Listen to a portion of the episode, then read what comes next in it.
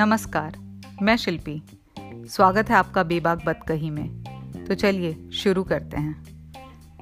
आज हम बात करेंगे कुदरती पेशे की। जीवन के प्रति आपका दृष्टिकोण भले ही बदलता रहे, पर आपका कुदरती पेशा कभी नहीं बदलता। मैं यहाँ दुनियावी पेशे की बात नहीं कर रही हूँ। दुनियावी पेशे से इतर हमारा एक व्यक्तित्व होता है, जो हम पर चाहते, न चाहते वक्त बेवक्त हावी होता रहता है।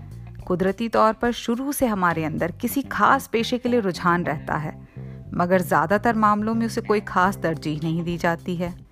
कम से कम हम मिडिल क्लास इंडियंस को तो ये हक बिल्कुल नहीं मिलता। हम पर पैसे कमाने का दबाव इस कदर तारी रहता है कि लीक से हटकर पैशन फॉलो करना अनसेफ माना जाता है, और किसी हद तक हिपी कल्चर का हिस्सा भी। ऐसे लोगों को उनके कुनबे समेत पूरा समाज जज कर रहा होता है ठीक वैसे ही।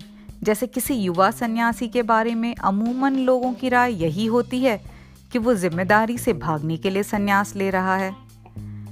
अब ऐसे ही लोगों में जब कोई अचानक से यू टर्न लेकर कोई नया पेशा अपनाता है, तब हम जान पाते हैं कि उसकी दिली ख्वाहिश कुछ और थी।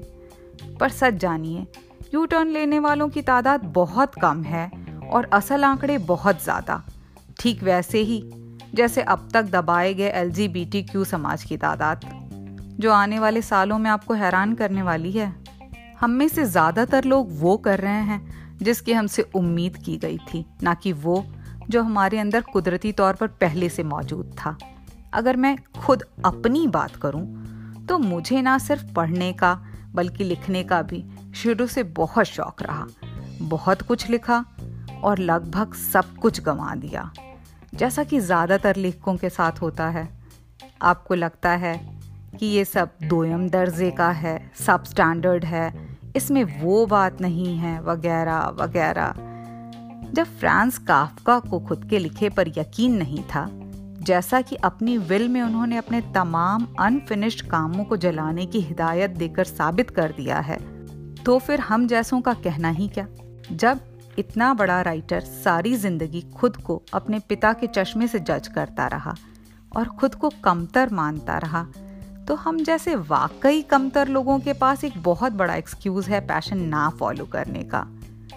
मैं राइटर हूँ तो ज़ाहिर है सबसे पहले इसी पेशे की बात करूँगी। औरों से अलग, लेखक का मामूली चीज़ों के लिए एक अलहदा दृष्टिकोण होता है।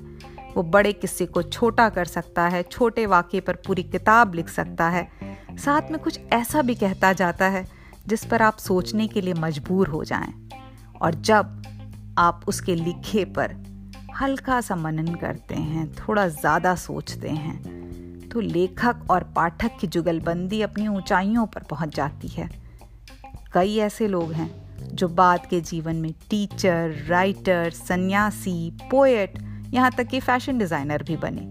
और यही बनने के लिए वो पैदा हुए थे। आप अरमानी को ही लें, जिसने अपनी मेडिसिन की पढ़ाई को अलविदा कहा और अपने कुदरती पेशे में शानदार नाम कमाया। या फिर शिव कुमार बटालवी को, जिनके गीतों पर ना सिर्फ़ हिंदुस्तानी, बल्कि पाकिस्तानी पंजाब भी वारा वारा जाता है, कोई उनको उनके एसबीआई की क्लर्की की वजह से नहीं जानता।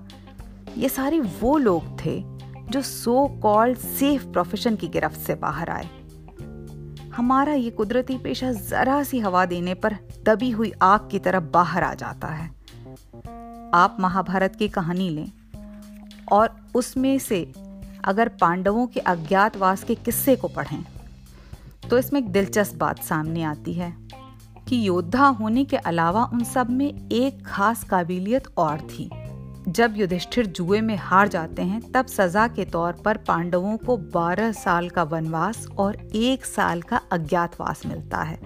अज्ञातवास वो समय था जिसमें उन्हें अपनी पहचान छुपा कर रखनी थी, किसी पे ज़ाहिर नहीं होने देनी थी। अगर वो अज्ञातवास के दौरान पकड़े जाते तो ये सज़ा वापस रिपीट होती, यानी कि 12 साल उनको फिर से जंगल रहना पड़ता और एक साल का अज्ञातवास फिर से झेलना पड़ता। तो इस अज्ञातवास के दौरान वो सब वही करते हैं जो उनका अंदरूनी शौक था। भीम रसोईया बन जाते हैं। जैसा कि हम सब जानते हैं कि वे खाने के बेहद शौकीन थे। ऐसा माना जाता है कि सबसे पहले अवियल भीम ने ही बनाया था। युधिष्ठिर राजा को जुआ खेलना सिखाते हैं। वही जुआ जिसमें वो सब कुछ हार गए थे। अर्जुन डांस सिखाते हैं, सहदेव गौशाला का काम संभालते हैं और नकुल घोड़ों के जानकार थे, इसलिए स्टेबल संभालते हैं। द्रौपदी बहुत फैशनेबल थी, इसलिए रानी की मुख्य दासी बन जाती है। ये सारे काम वो हैं जिनमें उन्हें शुरू से दिलचस्पी थी और जब उन्हें अपनी पहचान छुपानी पड़ी तो उन्होंने ब्रेड एंड बटर के लिए अपना कुदरती पेशा ही अपनाया। कुदरती पेशा हमारे बाएँ हाथ का खेल होता है, सच में बाएँ हाथ का। आप इसे यूँ लीजिए कि अगर कोई बच्चा पैदाइशी लेफ़्ट हैंडेड है और उससे बचपन से ज़बरदस्ती राइट हैंड से लिखवाया जाता है तो बड़ा होने पर भी बार बार वो कई काम लेफ़्ट हैंड से ही करता रहता है। हम में से तमाम ऐसे लोग हैं जो आज भी ज़बरदस्ती राइट हैंड से लिख रहे हैं। आपने कभी निटिंग करते हुए महिलाओं को देखा है? वैसे तो यह बीते वक्त का नज़ारा हो गया है। वो गप्पे मारते हुए या टीवी देखते हुए बड़ी सफ़ाई से खूबसूरत सा स्वेटर बिना देखे बुन लिया करती थी।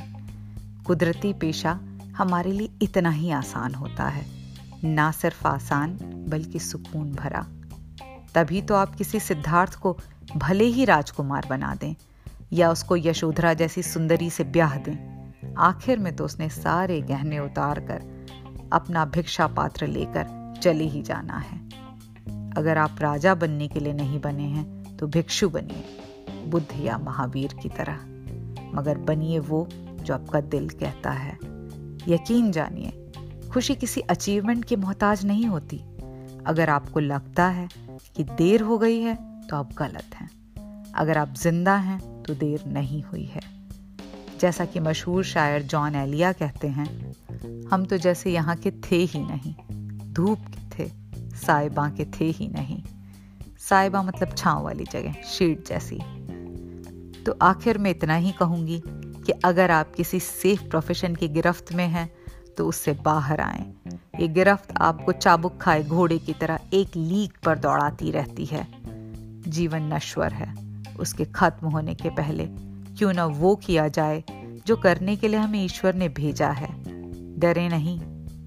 एक बड़े लकड़ी के लट्ठे की तरह रात भर अंधेरे में सुलगते रहने से तो एक तिनके की तरह क्षण भर प्रकाश देकर ढेर हो जाना कहीं बेहतर है।